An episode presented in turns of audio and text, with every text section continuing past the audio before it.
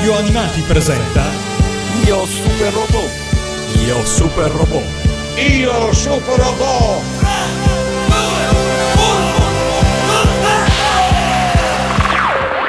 Adesso non potrai più muoverti, Koros! Ma perché non riesci a capire il fantastico progetto di Don Zauke? Non parlarmi di quell'essere, lo odio, come odio mio padre che creò i Sibok, che uccise anche mia madre e mio fratello in nome dei suoi esperimenti, e per questo non potrò mai perdonarlo. Ha creato esseri presuntuosi come voi, capaci solo di fare del male, e ora devo distruggervi! Il giorno in cui i meganoidi diventeranno padroni dello spazio, non potrai fare altro che dare ragione a Don Zauke.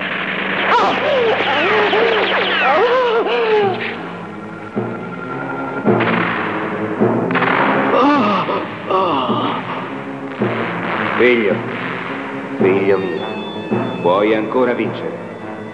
Le onde cerebrali di Koros lo hanno portato ad una coscienza temporanea.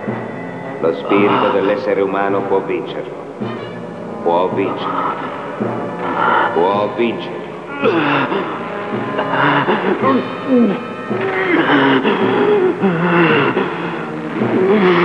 Pensi di riscattarti con questo? Ho il mio potere! Posso combattere da solo! Non ho bisogno del tuo aiuto, padre! Combatterò da solo e distruggerò tutti i meganoidi!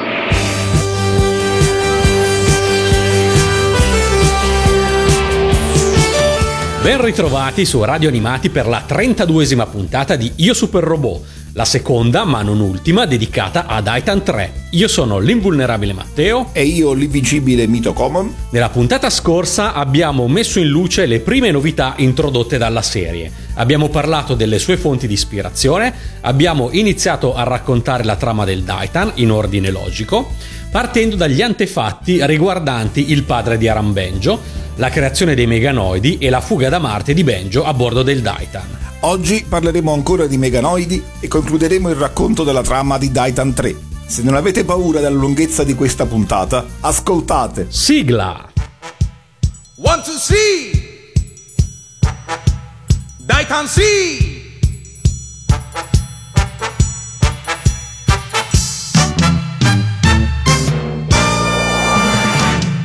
涙はない涙はない明日に 微笑みある。だけ完璧大胆スリー大胆スリー日輪の輝きを胸に秘め俺の体が俺の体が燃えている。戦え戦え宇宙の果てに消える。輝く銀河を駆け巡る大胆水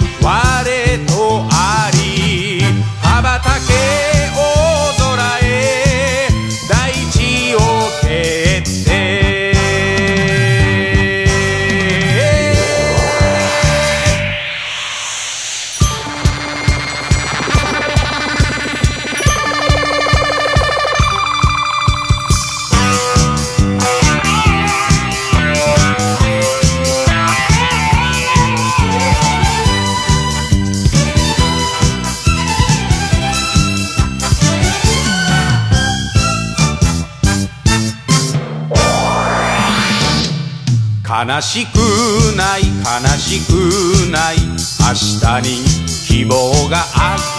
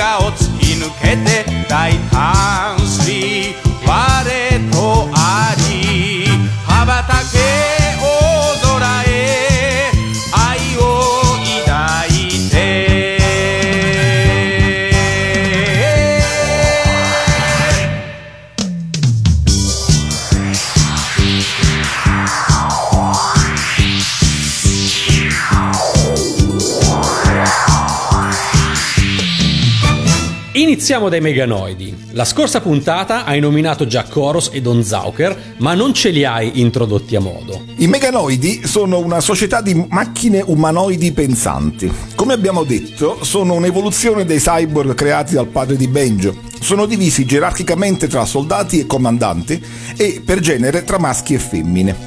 A decidere tutto sono i loro capi, Koros e Don Zauker. La maggior parte dei soldati meganoidi non ha una volontà propria. I comandanti mostrano invece spirito di iniziativa, ma sono in genere posseduti da idee fisse e se non prendessero ordini da Koros non riuscirebbero ad organizzarsi autonomamente. I comandanti hanno in dotazione una astronave, la cosiddetta macchina della morte, e possono trasformarsi in Megaborg, il loro robot cyborg da combattimento. La trasformazione in Megaborg è spettacolare. All'interno della macchina della morte vi è un dispositivo quadrato a croce, la Macro Machine, che consente al comandante e solo a lui di trasformarsi ingigantendo le cellule del proprio corpo. Vi sono però anche comandanti che pilotano giganteschi Megaborg, probabilmente mezzi meno evoluti, e magari il Titan, come discusso nella scorsa puntata, era uno di questi. Così come vi sono sistemi più evoluti che trasformano in Megaborg anche esseri umani non meganoidi. E questa, correggimi se non sei d'accordo, è la prima volta nella storia delle serie super robotiche giapponesi che anche la trasformazione dei nemici diventa importante e spettacolare come quella del protagonista. Eh, concordo con te, il fascino della trasformazione in Megaborg è indubbiamente maggiore della creazione della pietra in o in Ghibli. Anche se però io non ricordavo affatto il nome di macro macchina. Eh no, beh, il motivo per cui non lo ricordavi è perché nella versione italiana originale non viene mai chiamata così. Ah, ecco, mi sembrava. Ma mm, tu, invincibile, quante macro macchine hai poi riconosciuto nella tua vita nel mondo reale? Ah, questa è davvero una buona domanda. Eh, tante, davvero tante. Una l'abbiamo vista insieme all'Etna Comics, quando abbiamo intervistato il comandante Meganoidi che ne faceva uso. Con la trasformazione in Megaborg, i Meganoidi sono sicuri di essere superiori e ovviamente di poter sconfiggere il famoso Titan 3. Ci sono però due Meganoidi che non ne fanno uso. La prima è Koros, che non si trasforma mai in Megaborg. Il secondo è il capo assoluto, Don Zauker, che può trasformarsi in Megaborg da solo. Koros, abbiamo detto, è la effettiva guida di tutti i meganoidi, perché è l'unica capace di interpretare la volontà di Don Zauker, il prototipo di tutti i meganoidi, che è un primitivo cyborg quasi tutto cervello che si esprime così.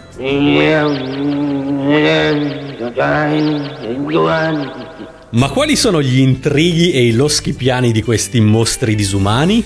I loschi piani dei meganoidi si capiscono subito già dalla seconda puntata, meravigliosamente animata da Yoshinori Kanada, in cui Benjo sabota i progetti del comandante nero che aveva catturato niente di meno che una città intera per trasformare gli abitanti in meganoidi. I meganoidi infatti non sono organismi del tutto artificiali.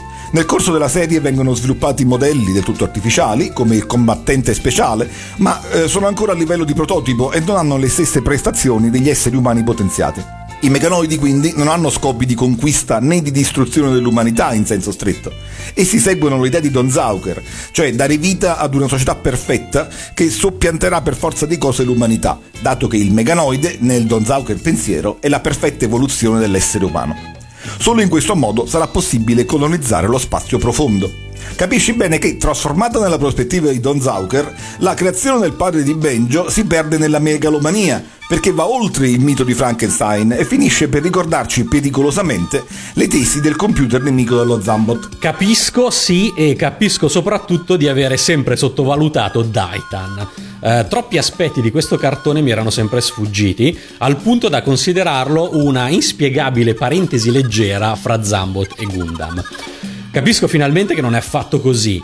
Dei nemici che, creati da noi, vogliono semplicemente continuare ad evolversi, a nostre spese inevitabilmente, visti gli umani trasformati in meganoidi contro la loro volontà, costituiscono una riflessione sulla tecnologia, sul progresso, sul rapporto fra bene e male, sul genere umano, eh, che ricolloca Daitan esattamente dove deve stare, fra Zambot e Gundam. Bene dici, invulnerabile. Torniamo quindi ai meganoidi e ai loro limiti. I meganoidi, convinti di essere tanto perfetti, non si possono riprodurre, proprio perché sono un potenziamento cyborg dell'essere umano, ma pur sempre macchine. Benjo non esita mai a ricordarglielo, fin dalla prima puntata, come spiega enfaticamente a Reika, quando interviene per impedire al meganoide Lord Sandrake di trasformare in meganoidi le partecipanti ad un concorso di bellezza. Se tu volessi diventare un meganoide, con il tuo talento e la tua intelligenza, saresti presto un comandante. E Reika potrebbe restare con te. Mm, non sarebbe poi tanto male conservare la bellezza per oltre cent'anni, non ti sembra?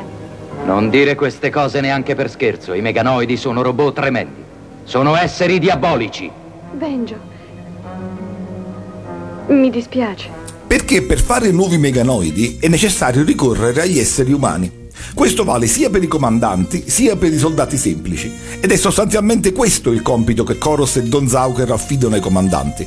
Rapire esseri umani, meglio se ben selezionati o con particolari capacità, e farne meganoidi. Oppure convincere e motivare alcuni a diventare meganoidi, cosa che produce in genere comandanti più intraprendenti. Benjo impedisce sistematicamente questo loro piano. Il suo obiettivo dichiarato è ucciderne il più possibile. E infatti, soprattutto nelle ultime puntate, si vede chiaramente come cominciano a scarseggiare i soldati meganoidi, cioè i meganoidi stanno diventando sempre di meno. Quindi la caccia di Benjo ha successo, un'altra genialata di cui non mi ero mai accorto. Ricordo però che, a differenza di Don Zauker e Koros o dei meganoidi soldati semplici, tutti molto riconoscibili come cyborg, blu i maschietti e rosa le femminucce, erano invece di aspetto umano i comandanti meganoidi. Eh, ricordo male? Hai una spiegazione? Eh, sì, sì, è così, è così. Lo ha detto Lord Sandrake. I migliori vengono selezionati per essere comandanti e sono praticamente indistinguibili dagli esseri umani originari fino a che non si trasformano in megaborg almeno, mentre la maggior parte sono utilizzati come soldati di massa. Qui si vede chiaramente il risvolto politico totalitario, che però in Daitan non è sviluppato come ad esempio abbiamo visto nel Gaiking, dove le gerarchie tra gli uomini uccello sono abbastanza simili, e se non relativamente ad un aspetto in un modo particolare. Eh, ricordo infatti puntate con comandanti meganoidi innamorati. Esatto, a questo mi riferivo. L'aspetto repressivo delle leggi meganoidi è trattato con riguardo all'aspetto amoroso. Non dobbiamo infatti dimenticare il tono ironico e comico del Daitan e nella puntata 9 e nella puntata 35, entrambe molto comiche, al limite del demenziale oserei dire, tra due comandanti meganoidi sboccia l'amore. Ma eh, nella loro società l'amore è proibito. In linea teorica dunque ne sono capaci, infatti alla fine Benjo li aiuta, solo che non è permesso.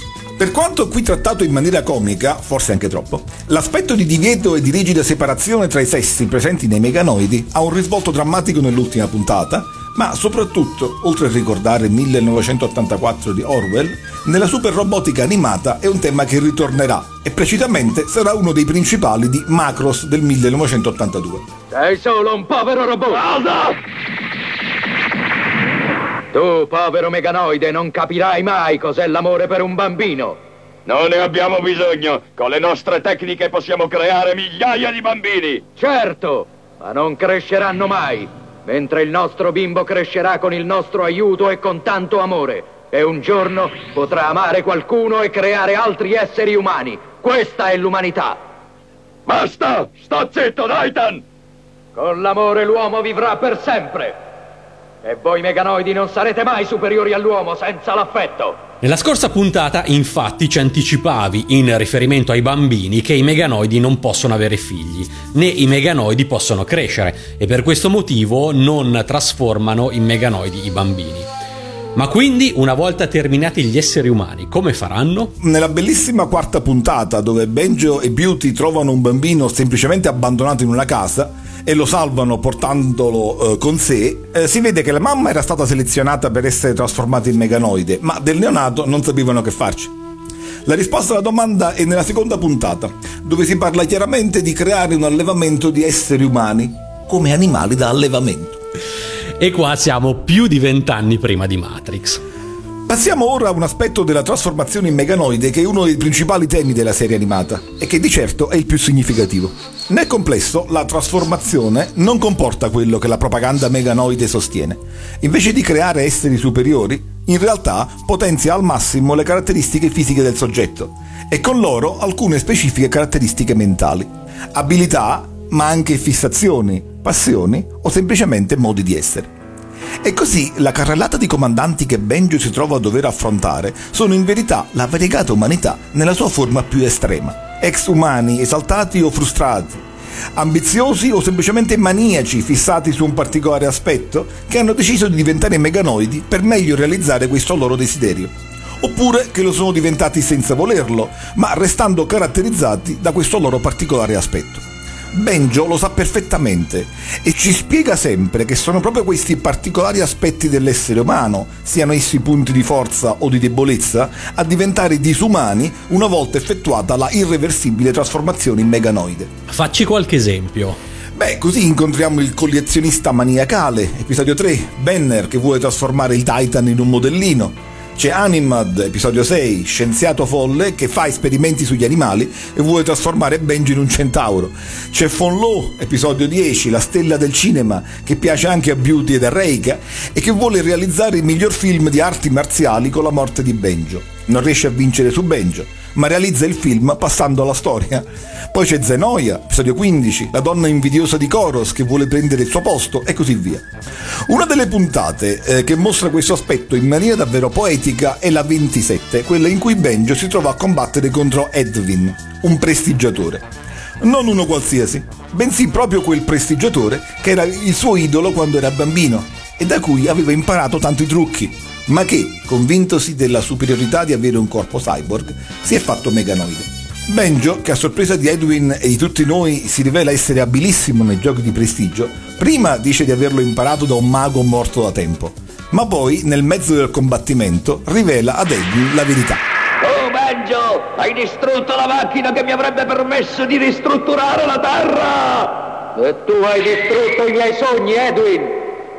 Che cosa? Hai dimenticato di essere stato tu ad avermi insegnato il trucco che ti ha lasciato così sbalordito.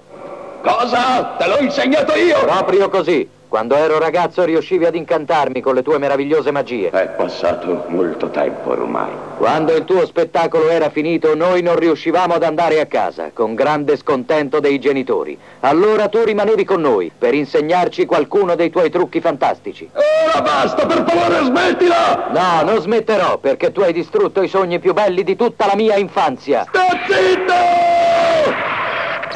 Edwin non ricorda Benjo, ricorda però il suo passato e dà conto della sua scelta. Solo come meganoide avrebbe potuto diventare un grande mago. Tu non potrai mai capire, Benjo. Loro mi hanno permesso di lasciare la mia veste di girovago e mi hanno permesso di diventare un grande mago. Sei solo un vigliacco. Chi è Edwin e cosa rappresenta?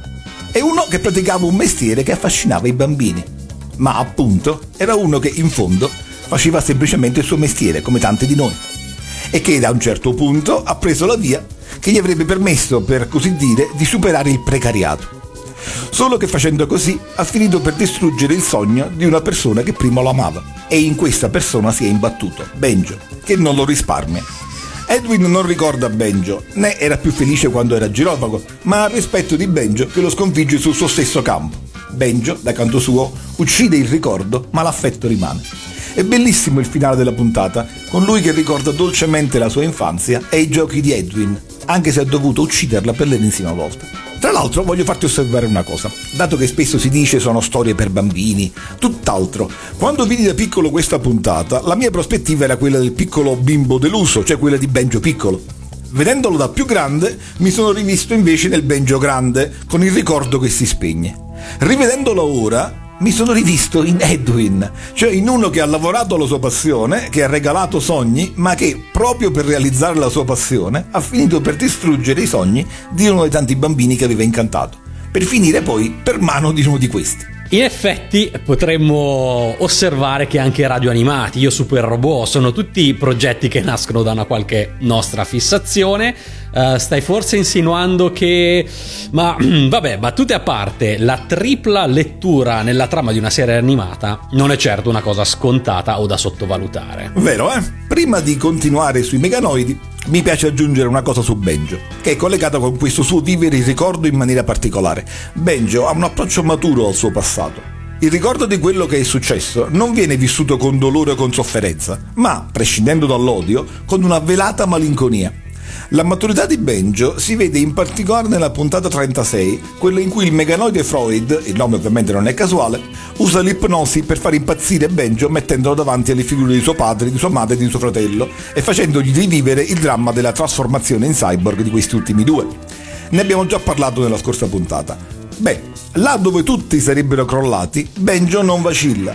I meganoidi hanno sottovalutato il fatto che lui ha preso la sua decisione e ha trasformato in odio la sua tristezza. So bene che avresti voluto annientare la mia volontà riportandomi con i ricordi spiacevoli al passato. Ma purtroppo hai sottovalutato il mio desiderio di riscattare l'infamità commessa da mio padre quando ideò voi, maledetti meganoidi! Come viene detto fin dalla prima puntata, Benjo riesce sempre ad essere all'altezza della situazione e a mantenere il sangue freddo. La maturità di Benjo si vede soprattutto alla fine di questa puntata. Assorbito dai suoi pensieri, rivolti ai ricordi del passato, risponde evasivamente alle domande postegli da Reiki e da Beauty e ad alta voce, con un sorriso melanconico, dice tra sé essi. I meganoidi si stanno evolvendo. Hanno imparato molto bene quali sono i punti deboli dell'uomo. Eh, scusa, hai detto qualcosa, Benjo? Eh, come? Oh no, oh no. Insomma, nota bene, gli hanno fatto rivivere la tragedia del suo passato, ma lui ricorda l'evento malinconicamente, quasi contento di aver potuto, anche solo per un po', e pur se era un'illusione, abbracciare la madre. Ma torniamo alle caratteristiche e alle manie dei meganoidi. Un'altra puntata che fa capire bene cosa significhi trasformarsi in meganoide e quali rischi per l'umanità eh, questo comporti è la puntata 8 che narra le vicende di Yara. Il punto di partenza è infatti molto umano. Una ragazza, Yara, è innamorata di Tony, ex fidanzato di Reik, che però la respinge. Perché? Perché triste, perché bruttina, perché troppo legata al suo cagnolino morto. Chissà, capita, quanti di noi hanno respinto qualcuno con la prima scusa che veniva in mente o semplicemente con superficialità. Proprio per questo però, anni dopo, Yara decide di farsi meganoide e non è più l'impacciata ragazzina. Forte di questa nuova potenza, può eseguire gli ordini di Koros e al tempo stesso vendicarsi di Reika, di cui era gelosa, e di Tony, che l'aveva rifiutata. Questa puntata è una delle più significative perché la gelosia di una ragazza delusa a seguito del comportamento superficiale ma innocente di chi ha rifiutato il suo amore diventa una potenza distruttrice una volta trasformata in meganoide e ancora più in megaborg. In altre parole, la puntata di Yara mostra sia quali mostri noi siamo capaci di creare senza neanche accorgercene, sia quali mostri la tecnologia potenzia in maniera imprevedibile. Sono cioè le persone, siamo tutti quanti noi, non la tecnologia a concepire cose potenzialmente disumane. La tecnica dà però fiducia a chi se ne impadronisce di poterlo fare meglio e con maggiore efficacia e alla fine realizza qualcosa di veramente disumano. Quindi oggi spesso noi diciamo vedi cosa producono le tecnologie, una volta non sarebbe successo, ma oggi grazie all'internet la gente diventa eccetera eccetera. Beh, tutte queste cose ce le insegnava già la Sunrise 40 anni fa, facendocele vivere attraverso il vissuto di Aram Benjo. Capisci perché Benjo odia i meganoidi e non vuole che realizzino il loro piano? Li conosce bene, perché era su Marte quando suo padre li progettava sperimentandosi sui familiari. Ma i meganoidi sono esseri presuntuosi che credono di essere perfetti, ma non sono altro che una artificiale esasperazione dell'uomo che erano prima. Anche questo aspetto fondamentale e grandioso mi era sempre sfuggito. I meganoidi come esasperazione grottesca degli esseri umani. Potremmo anche dire che diventare Megaborg è l'evoluzione all'atomino del diventare demoni di Gonagai. Uh, molte delle motivazioni che hai elencato sono quelle che spingevano i nemici di Mazinga o di Jig ad aderire alla causa nemica. Eh, sì, ne sono convinto anch'io. E c'è una differenza fondamentale. I demoni sono veramente altro rispetto agli uomini e spesso davvero più potenti pur se disumani. I meganoidi sono invece una scimmiottatura dell'essere umano, si credono potenti per via della tecnologia, ma questo li rende megalomani. Ma, come sempre, l'animazione giapponese non è manichea e per questo mai potremo smettere di lodarla. Il bene e il male non sono mai facilmente separabili, soprattutto per quanto riguarda i sentimenti, e a tale proposito è significativa la puntata 19, ambientata sulla Luna, in cui l'antagonista è il comandante Banshee, che ha un piano folle tagliare la terra in due con gigantesche catene di lame affettatrici. Banshee è un tipo corpulento, goffo, impacciato, ma convince Koros dell'idea e comincia a lavorarci. Benjo arriva sulla luna e si imbatte nel personaggio. È molto divertente la puntata all'inizio, soprattutto per la caratterizzazione dei meganoidi. Il comandante nemico è molto buffo, nel nostro adattamento con una geniale trovata parla con un ridicolo accento francese, e ancora più buffi sono i due suoi simpatici subalterni cui lui è molto affezionato. Sono goffi e non ne azzeccano una, ma sono legati da un sincero affetto al loro comandante, che vuole realizzare con loro il sogno di diventare importanti e potenti nell'impero meganoide. Appena i due soldati incontrano Benjo, però, sono subito uccisi da lui, senza combattimento. quasi senza che Benjo se ne accorga. Benjo neanche immagina chi siano e che cosa questi rappresentino per il comandante. La reazione di Banshee è sorprendente e struggente. Non hai idea di quante volte ho pianto su questa storia. Ma dove sono finiti quei due stupidi? De Garassi, dov'è? Rispondete! Oh. Vediamo un po'. De Garassi, dov'è? Benjo, hai osato uccidere i miei soldati! Ora li vendicherò, parola mia! Comandante Banshee, che cosa ci succederà se sarete promosso? Hai visto come buona? Eh, vi ringrazio, comandante Benjamin. Volevo dire, cioè, comandante Banshee. Lo ucciderò! Accortosi che i suoi due cari amici e soldati sono morti, fuori di sé si trasforma in Megaborg e si lancia contro Benjo. Il dialogo tra i due è straziante e Benjo realizza solo gradualmente che il comandante vuole vendicarsi e morire. Lo capisce e a malincuore lo distrugge. Oh, noi tre eravamo i più uniti fra i meganoidi! Cosa? Oh, non perdonerò mai chi l'ha uccisi! Per essere un meganoide sei strano. Maledetto! Benjo si sorprende e capisce che in alcuni casi, incredibilmente, l'umanità può sopravvivere anche se deformata nei meganoidi. La fissazione del comandante era realizzare il dominio meganoide con i suoi buffi amici, incapaci quanto lui, e per farlo sviluppa un piano atroce come quello di tagliare in due la Terra. Ma insieme a questo, ad essere potenziato è anche l'affetto che legava i tre. La puntata da comica, insomma, diventa tragica e la conclusione è una delle più poetiche in assoluto. Sulle note della melodia che stiamo ascoltando, Benjo dà sepoltura ai tre meganoidi. E alle obiezioni di Reika e di Toppi sul perché faccio una cosa del genere, lui risponde al solito in maniera evasiva. Non mi sarei mai aspettato una cosa del genere da un comandante meganoide. Il loro programma di dividere la Terra in due parti è ormai fallito. Eccolo qua. Cosa stai facendo? Hai sepolto qui i tre meganoidi? Non dovresti fare una cosa simile per loro. È vero! Ti confesso che non ho più avuto il coraggio di vedere questa puntata, fino a che non sono diventato molto grande. E anche stavolta non ho trattenuto le lacrime. Ancora oggi, quel gesto di Benjo per me rappresenta il più umano gesto di rispetto mai visto in una narrazione animata. Questa puntata invece mi sa che io non l'ho mai vista, ma mh, è forse da qua che arrivano alcune immagini della videosigla? Sì, esatto. Un altro spunto interessantissimo che mostra come i meganoidi non siano del tutto malvagi è quello che si ritrova nell'episodio 25, che tocca tematiche di fantascienza classica. Le forze di difesa terrestri hanno realizzato una nuovissima nave da guerra, guidata da un computer, in cui hanno riversato il cervello del grande ammiraglio Magellano, che aveva combattuto eroicamente i meganoidi. La nave fa chiaramente il verso alla Yamato o all'Arcadia di Capitan Harlock, insomma alla creazione di Matsumoto, ma anche a 2001 Odissea dello spazio.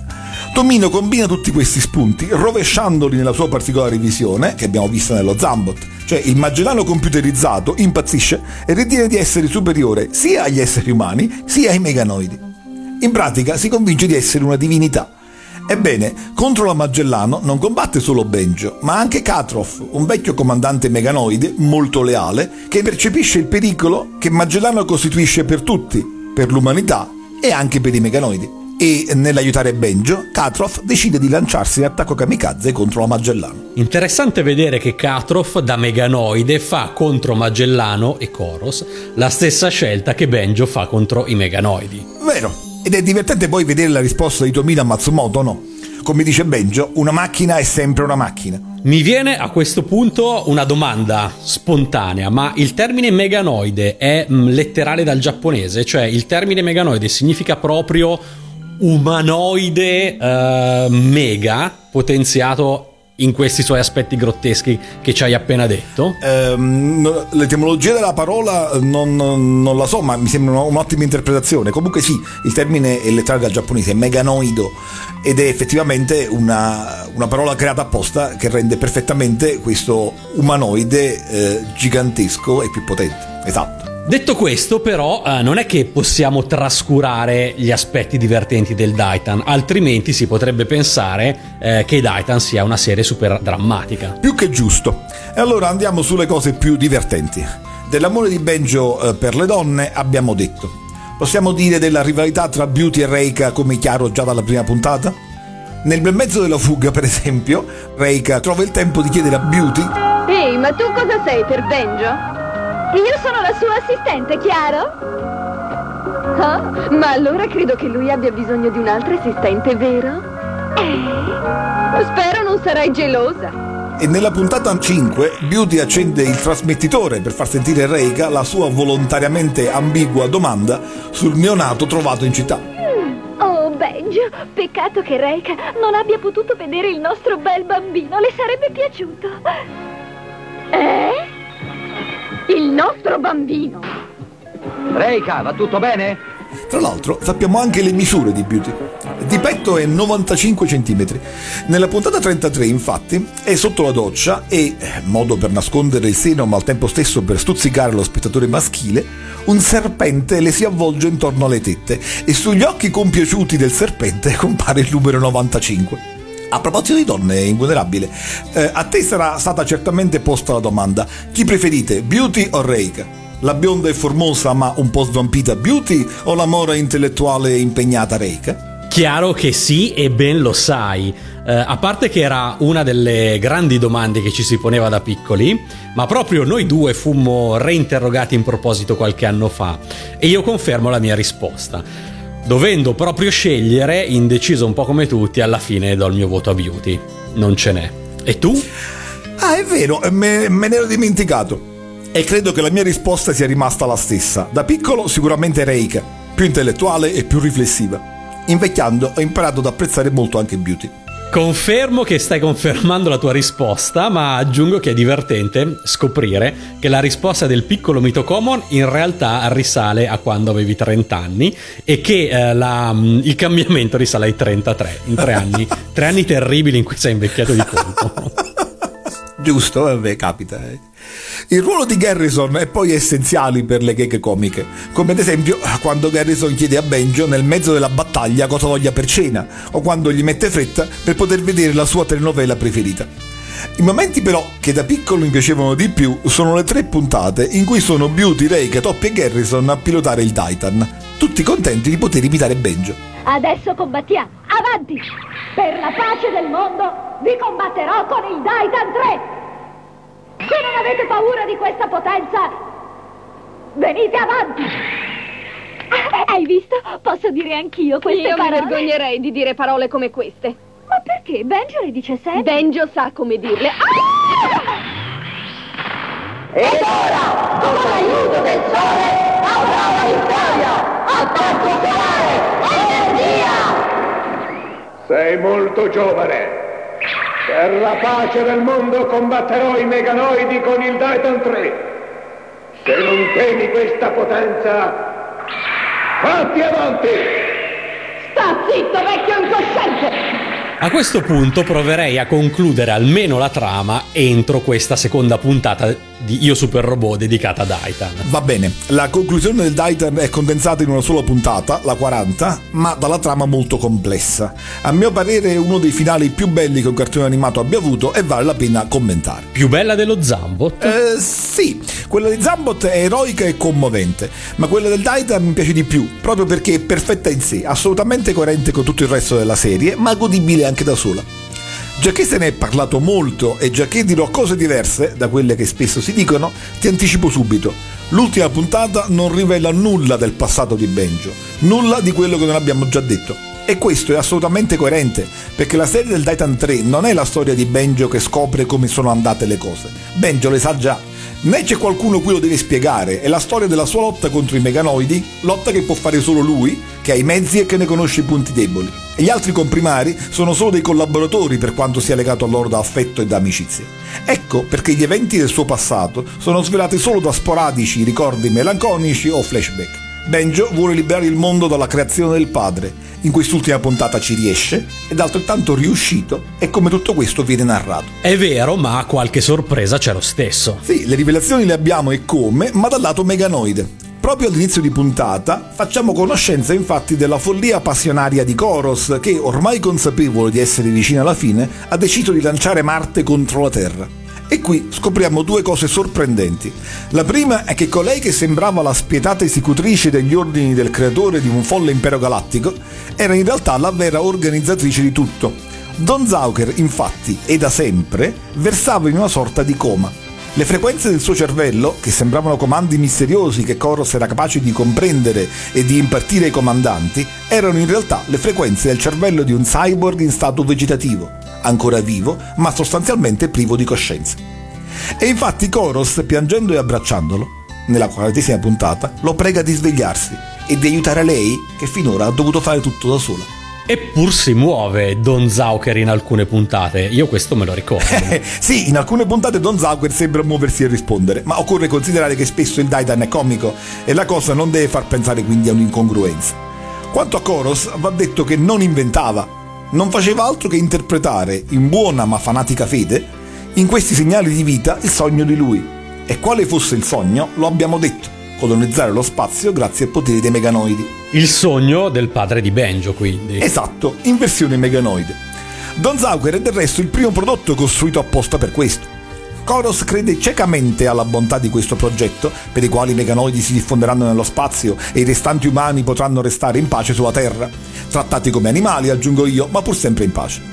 Ma, e qui è la seconda sorprendente rivelazione, anche lei non è disinteressata, cioè non è semplicemente la fanatica passionaria dell'idea filosofica di Don Zauker. Lei lo manteneva presente, vivo e attivo e organizzava tutto come lui avrebbe voluto perché è innamorata di lui. La cosa, in un mondo in cui l'amore tra meganoidi è vietato, assume un aspetto particolarmente eclatante. Molto. Ora che ha perso completamente l'autocontrollo, ha deciso di distruggere tutto per dimostrare la potenza dell'essere che lei ama. Insomma, questo è uno dei racconti più chiari di cosa possa creare la follia di una persona che ama, nel contempo infatuata da un'ideologia radicale e potenziata dai mezzi tecnici. Come tutti i meganoidi, anche Koros è il potenziamento di un'idea, di una fissazione, in questo caso la fissazione è l'amore. Benjo, che lo sa, glielo dice senza giri di parole appena arriva a scontrarsi con lei. Benjo, infatti, nell'ultima puntata decide di tornare su Marte a bordo dello stesso razzo spaziale con cui era fuggito. Giusto, anzi, ne ha realizzato altri quattro esemplari pilotati da Garrison, Beauty, Reika e Toppy. Sbarca su Marte e giunge al confronto finale con Koros che cerca di far capire per l'ennesima volta a lui, al figlio del creatore dei meganoidi, la bontà del sogno meganoide. Ma Benjo gli risponde, come ben sappiamo, che dietro queste parole di pace c'è il folle orgoglio di chi è reso megalomane dal potere tecnologico. Adesso non potrai più muoverti, Koros!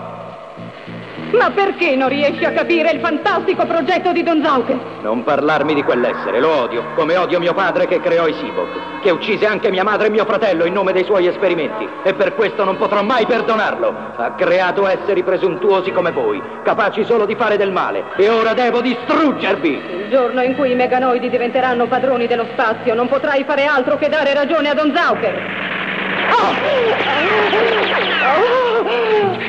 E però il colpo di scena è scoprire che l'amore di Koros era corrisposto. L'attacco di Benjo crea l'imprevisto che ha del miracoloso agli occhi della morente Koros. Si risveglia Don Zauker. La sofferenza della sua amata gli riattiva le funzioni vitali. Non ricorda nulla, non sa che è successo, ricorda il nome del suo creatore, ricorda Benjo, ma tanti anni prima.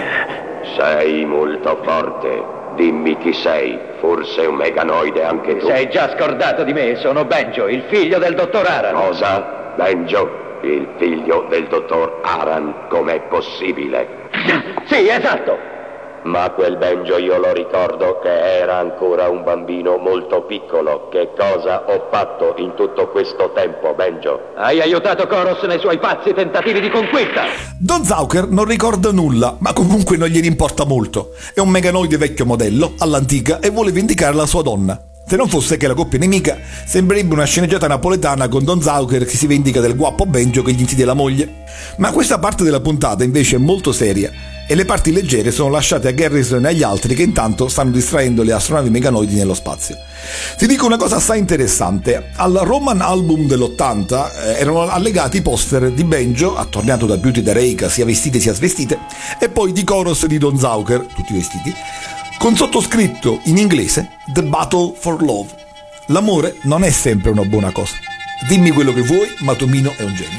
Assolutamente d'accordo e eh, aggiungo che questo innamoramento fra Koros e Don Zauker in un mondo dove l'amore fra meganoidi è vietato è un'altra riflessione non banale che Tomino inserisce nella sua serie animata relativamente appunto ai divieti imposti dall'alto. Ci sarebbe un'altra considerazione da aggiungere, ma questa la teniamo in serbo per dopo perché non voglio invece interrompere il finale. La puntata arriva quindi al suo culmine. Don Zauger è potentissimo, diventa gigantesco e anche il Daitan è in estrema difficoltà. A questo punto assistiamo al momento di maggiore rottura e di maggiore carica emotiva che un cartone animato ribelle del 79 poteva dare. Nel pieno dello sconforto, quando il Daitan sta per soccombere, per inciso il tutto è animato fantasticamente ed è disegnato con una tecnica bianco e nero estremamente suggestiva, Benjo sente la voce del padre, che gli dice cose giuste. Lo spirito umano può vincere, non ti arrendere, figlio. Gli dice cioè quello che praticamente in quasi tutti i cartoni che finora abbiamo visto dicono i padri dal vivo, nel pensiero nel ricordo. Pensate a Danguard, a Zambot, a Giga, a Mazinga, a Daimos, a Jakin. Chi ha il padre o chi lo sente da lassù, con un batticuore in più, è spronato a combattere. E invece Benjo no. Benjo si rianima a sentire la voce del padre, ma gli risponde a tono e gli dice che non ha bisogno di lui. Figlio, figlio mio, puoi ancora vincere. Le onde cerebrali di Coros lo hanno portato ad una coscienza temporanea. Lo spirito dell'essere umano può vincerlo. Può vincere. Può vincere.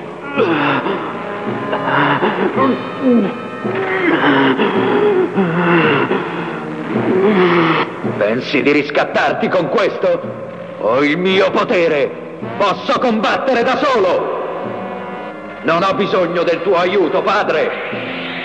Combatterò da solo e distruggerò tutti i meganoidi. Questo sorprendente colpo di scena mette il Daitan una spanna al di sopra di moltissime altre serie. Se pensi a storie sublimi e commoventi come quella di Kiashan, dove pure il padre sacrifica l'umanità del figlio e della madre per salvare l'umanità dalla sua creazione sfuggita al controllo, ti accorgi subito che mai viene messa in discussione dal figlio la scelta del padre. E la stessa cosa l'abbiamo vista in Jig, come dicemmo nell'episodio introduttivo di questa nostra terza stagione. In Daitan avviene invece il contrario e, con una scelta che cozza con tutto il tradizionale culto degli antenati giapponesi, chiude il discorso edipico. Wow! Anche perché qui, a differenza di Kiashan, che in effetti va aggiunto fra le fonti di ispirazione di Daitan, o a differenza di Jig, Uh, non è in alcun modo il padre a investire il figlio del ruolo di difensore dell'umanità. Esatto, anzi il padre, come Zauker, crede nel progresso dell'umanità attraverso i cyborg. Ma non è ancora finita. Il momento più crudo della puntata è senza dubbio quello successivo, di Benjo che a bordo del Titan si ferma a contemplare l'ultimo rantolo di Koros che finalmente spira. Benjo ha vinto, ma non c'è soddisfazione sul suo volto. È finalmente libero da un incubo di cui non vuole più sapere niente. Hai avuto ciò che meritavi. Maledetta. Su questa frase torneremo diffusamente nella prossima puntata perché l'originale giapponese è un po' più complesso, ma lo dico già da ora, ben diverso da quello che il nuovo adattamento del Daidan ha tentato di farci credere.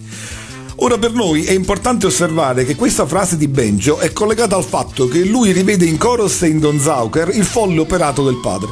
Tutti i meganoidi con la loro esasperazione del loro carattere umano gli ricordano il padre. E a tutto questo Benjo ha voluto dire no. Non c'è soddisfazione per, la vittoria, quindi ha dovuto distruggere tutto facendo forza esclusivamente sull'odio. Questo è tra l'altro l'ultimo momento in cui vediamo Benjo. Dopodiché il Daitan si conclude nel modo più malinconico e contemporaneamente scanzonato di sempre. Benjo non compare più, né viene detto dov'è. Tutti gli altri assistenti non hanno più motivo quindi di restare nella sua villa. Reika se ne va senza troppi giri di parole e Toppy pure. Beauty è un po' più commossa, ma poi è felice di tornarsene a casa con la limousine e l'autista. Garrison, con il suo britannico aplomb, chiude la casa il cancello e si incammina ad aspettare l'autobus sotto la pioggia battente. È ormai l'alba e sulla nota della sigla iniziale, che non dimentichiamolo dice non è più tempo di piangere ma di sorridere, dalla villa disabitata e buia si vede accesa la luce di una stanza. Benjo è ancora lì? Così finisce il Daitan. Raccontata così, lasciami ripetere, la trama acquista una profondità e una compiutezza che mai avevo colto. Eh sì, è davvero un capolavoro. Peraltro assai atipica per Tumino, proprio per l'inconsueto lato comico, che copre il lato tragico e che però non è riuscito a nascondere. Nagareru kirino kaikyo tsemetaku saki tadayo yurameki o miru Beyond the gun sight 時間が止まる。玉よ答えろ。火を吹く重工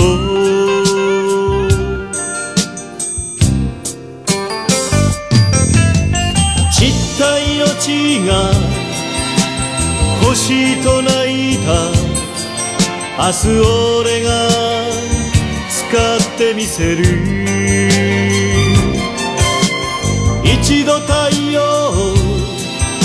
背に受けて悪夜の毛よとわめきたい。そんな叶わぬ夢を見る。Beyond the g 時間が止まる。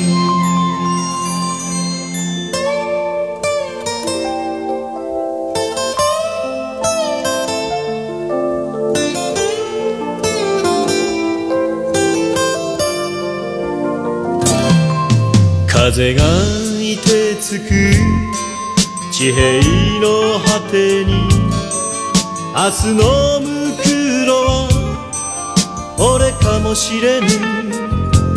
Beyond the gun sight 時間が止まる。玉よ答えろ。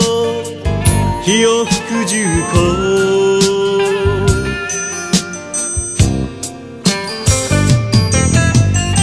情けを映さずとどめを刺すが銃の重さに体が折れる。ベッドの上で敵を忘れ覚めぬ眠りに身を任す。そんな叶わぬ夢を見る。Beyond the gun sight 時間が止まる。肉が焼けるか。血しぶき上げてお前の時計。時がなくなり。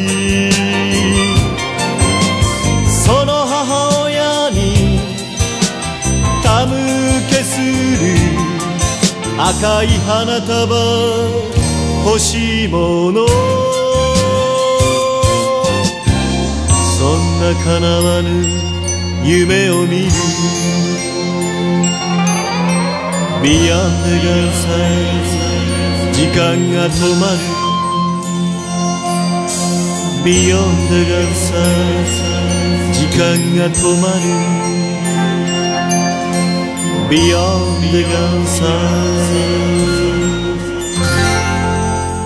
che ho capito anche io che eh, Daitan non è una parentesi leggera fra Zambot e Gundam, eh, dici bene come si colloca fra i due. Zambot e Daitan stanno tra di loro davvero come la luna e il sole. Come drammatico e malinconico lo Zambot, così è scanzonato e ironico il Daitan. E c'è proprio una differente poetica che rovescia l'indubbia allegria del Daitan e lo mette su un altro piano rispetto allo Zambot. Nello Zambot la famiglia protagonista è ingiustamente accusata di essere causa dell'attacco nemico, che si rivela essere un computer spietato. Nel Daitan, invece, la famiglia protagonista è la vera causa della minaccia meganoide. Questa differenza si riflette specularmente sulla maturità dell'eroe protagonista. Benjo non è un bambino inesperto come Kappei, ma un adulto responsabile che fa tutto quello che è in suo potere per riparare al danno prodotto da suo padre e ci riesce, annettando completamente tutto quello che il padre aveva realizzato senza sentire ragioni. E questo è l'indubbio fascino maturo di Aram Benjo. E questa è anche la grandezza di Tomino che da una serie all'altra, pur rimanendo nel genere super robotico, ribalta e stravolge tutto. Infatti, spesso si dice che abbia rivoluzionato il genere con il Gundam, ma in fondo l'ho fatto più volte. Anche nella conclusione i due anime sono opposti. Il finale dello Zambot è la quintessenza della tragedia, ma al tempo stesso la storia si conclude con la speranza. In Daitan la vittoria finale senza dubbio rende il messaggio meno drammatico, ma siamo sicuri ci sia la speranza? La conclusione malinconica e spensierata non è per alcuni aspetti più pessimista? Nel Daitan il lieto fine si raggiunge grazie al caparbio ma in fondo frustrante nichilismo di Benjo. Visto in questa prospettiva, il protagonista, apparentemente scanzonato e super atteggiato, assume uno spessore incredibile. Anche a me il finale del Daitan non è mai apparso troppo lieto. La stessa ambientazione dell'ultimo episodio su Marte, lontano da qualsiasi osservatore terrestre, mi pare sottolineare il carattere personale della guerra di Benjo, sempre più lontana dal classico sacrificio per la salvezza dell'umanità. Inoltre, Toppy, Reika, Beauty e Garrison si ritirano uno dopo l'altro durante la battaglia e infine, a vittoria avvenuta, tutti abbandonano allegramente Benjo senza neanche salutarlo. Nessuna riconoscenza da parte dei terrestri, nessun saluto da parte dei compagni. La mia idea di lieto fine è un po' diversa. Eh, ma questa è la maturità. Io non vidi da piccolo il finale del Titan, ma ancora oggi lo trovo bello, proprio perché così maturo e melancolico. Kappei avrebbe pianto, Benjo se ne va. Ma da piccolo, certo, avrei eh, ovviamente desiderato il ritorno di Benjo. Tornando al rapporto con lo Zambot, c'è invece qualcosa che unisce i due cartoni animati? Sì, pur essendo il Daidan il cartone che segue, c'è un aspetto della trama che è quasi un prequel dello Zambot. Nell'ultima puntata, Koros dice che i meganoidi vogliono solo andare nello spazio. Naturalmente Koros mente, perché sappiamo che i meganoidi, presuntuosi, si sono già parzialmente rivolti contro l'umanità. Ed è esattamente questo che fa il computer creato da Kaizok, il nemico dello Zambot. Se poi volessimo mettere in dubbio la scelta di Benjo e la bontà dell'umanità, arriveremmo alle stesse conclusioni di Killer the Butcher, che infatti è un cyborg. Il ragionamento della macchina in entrambe le serie non può che essere questo: l'umanità va migliorata a costo del suo sterminio. Se ha ragione Benjo o se ha ragione Don Zauker, insomma è questione di fede. Cappei è piccolo e deve rifletterci. Benjo lo ha già deciso e lo rinfaccia a Koros. Io non sono d'accordo con mio padre. Cosa unisce invece Daitan a Gundam? Molte cose. Innanzitutto visive, le battaglie spaziali dell'ultima puntata sono già simili a quelle della serie che sarebbe cominciata del resto la settimana successiva. Anche l'idea di produrre in serie il razzo eh, va già nella direzione della battaglia realistica e il fatto che sia bianco come la base bianca poi rafforza l'analogia. Poi c'è l'aspetto contenutistico. Don Zauker ha sostanzialmente l'idea che sarà quella di Zion Zum Daikun in Gundam. Nel Daitan i meganoidi si impadroniscono di Marte e vogliono l'indipendenza dall'uomo per poter colonizzare lo spazio come razza superiore. In Gundam, i nati nello spazio si ribellano contro la federazione terrestre e sono convinti di poter sviluppare l'umanità come razza superiore, non più oppressa dalla gravità terrestre. E ancora, come Chorus nell'ultima puntata vuole lanciare Marte contro la Terra, così il Principato di Zion scaglia nei primi mesi della guerra contro la Terra alcune colonie satellitari. La differenza, ma questo è il peculiare del Gundam, è che lì non è più questione di tecnologia, di alieni o di cyborg, ma solo di esseri umani. A questo punto ti pongo la domanda che tengo in serbo da prima. Uh, che rapporto ha Tomino con Daitan? Conosci qualche sua affermazione uh, sulla importanza che lui attribuisce a Daitan? Ma eh, sì, nel 2017, anzi, nel 2017 al Romix ne ha parlato e ha detto che, pur considerandolo una serie minore, è molto legato al Daitan perché si è divertito molto nel realizzarlo. In ogni episodio ha potuto inserire cose nuove e diverse e insomma ha potuto sperimentare. Rimpiange però di non aver saputo o di aver potuto sviluppare tutti gli aspetti, il che significa, è chiaro, che gli dispiace di non poter davvero rispondere a tutte le domande che la serie pone. E questo perché, secondo me, lui voleva fare una serie divertente e basta, ma non ci è riuscito. Il lato serio e drammatico è emerso da sé e all'epoca non si è preoccupato per salvaguardare la leggerezza di dare compiutezza a tutto. Ora che in Italia, con suo stupore, tutti gli chiedono del Titan 3, ha cominciato a porsi il problema. E così giunge al termine anche la seconda puntata di Io Super Robot dedicata a Titan 3. Ma rimanete sintonizzati perché dobbiamo parlare ancora degli interrogativi che la serie lascia irrisolti e ovviamente dobbiamo parlare dell'arrivo di Titan in Italia. Un saluto da Benjo, un saluto da Garrison e un ringraziamento ad Andrea Banché Freccia, che per l'occasione abbiamo trasformato in meganoide. Seguiamo la scia? Se un meganoide ci spia.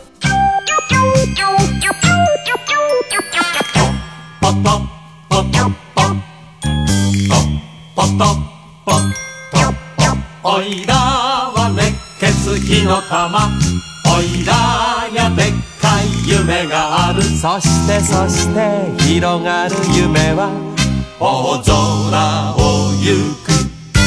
大胆大胆スリー大胆大胆スリーおいらの呼ぶ声聞こえたら地の果てから地の果てから飛んでこい。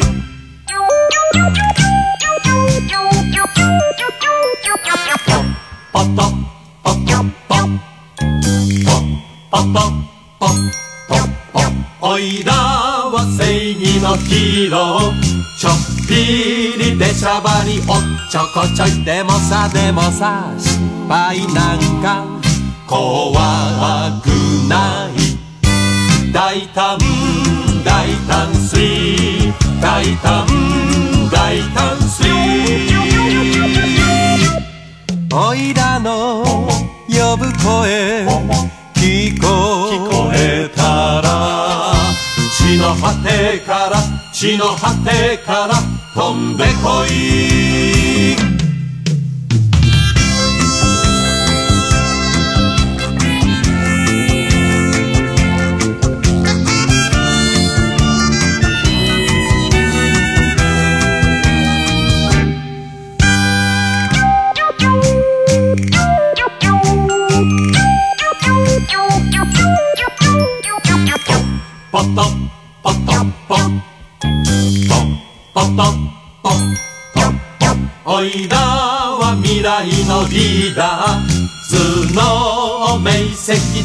ピシャリでもさでもさわんぱくなのがたまに傷大胆大胆スリー大胆大胆スリー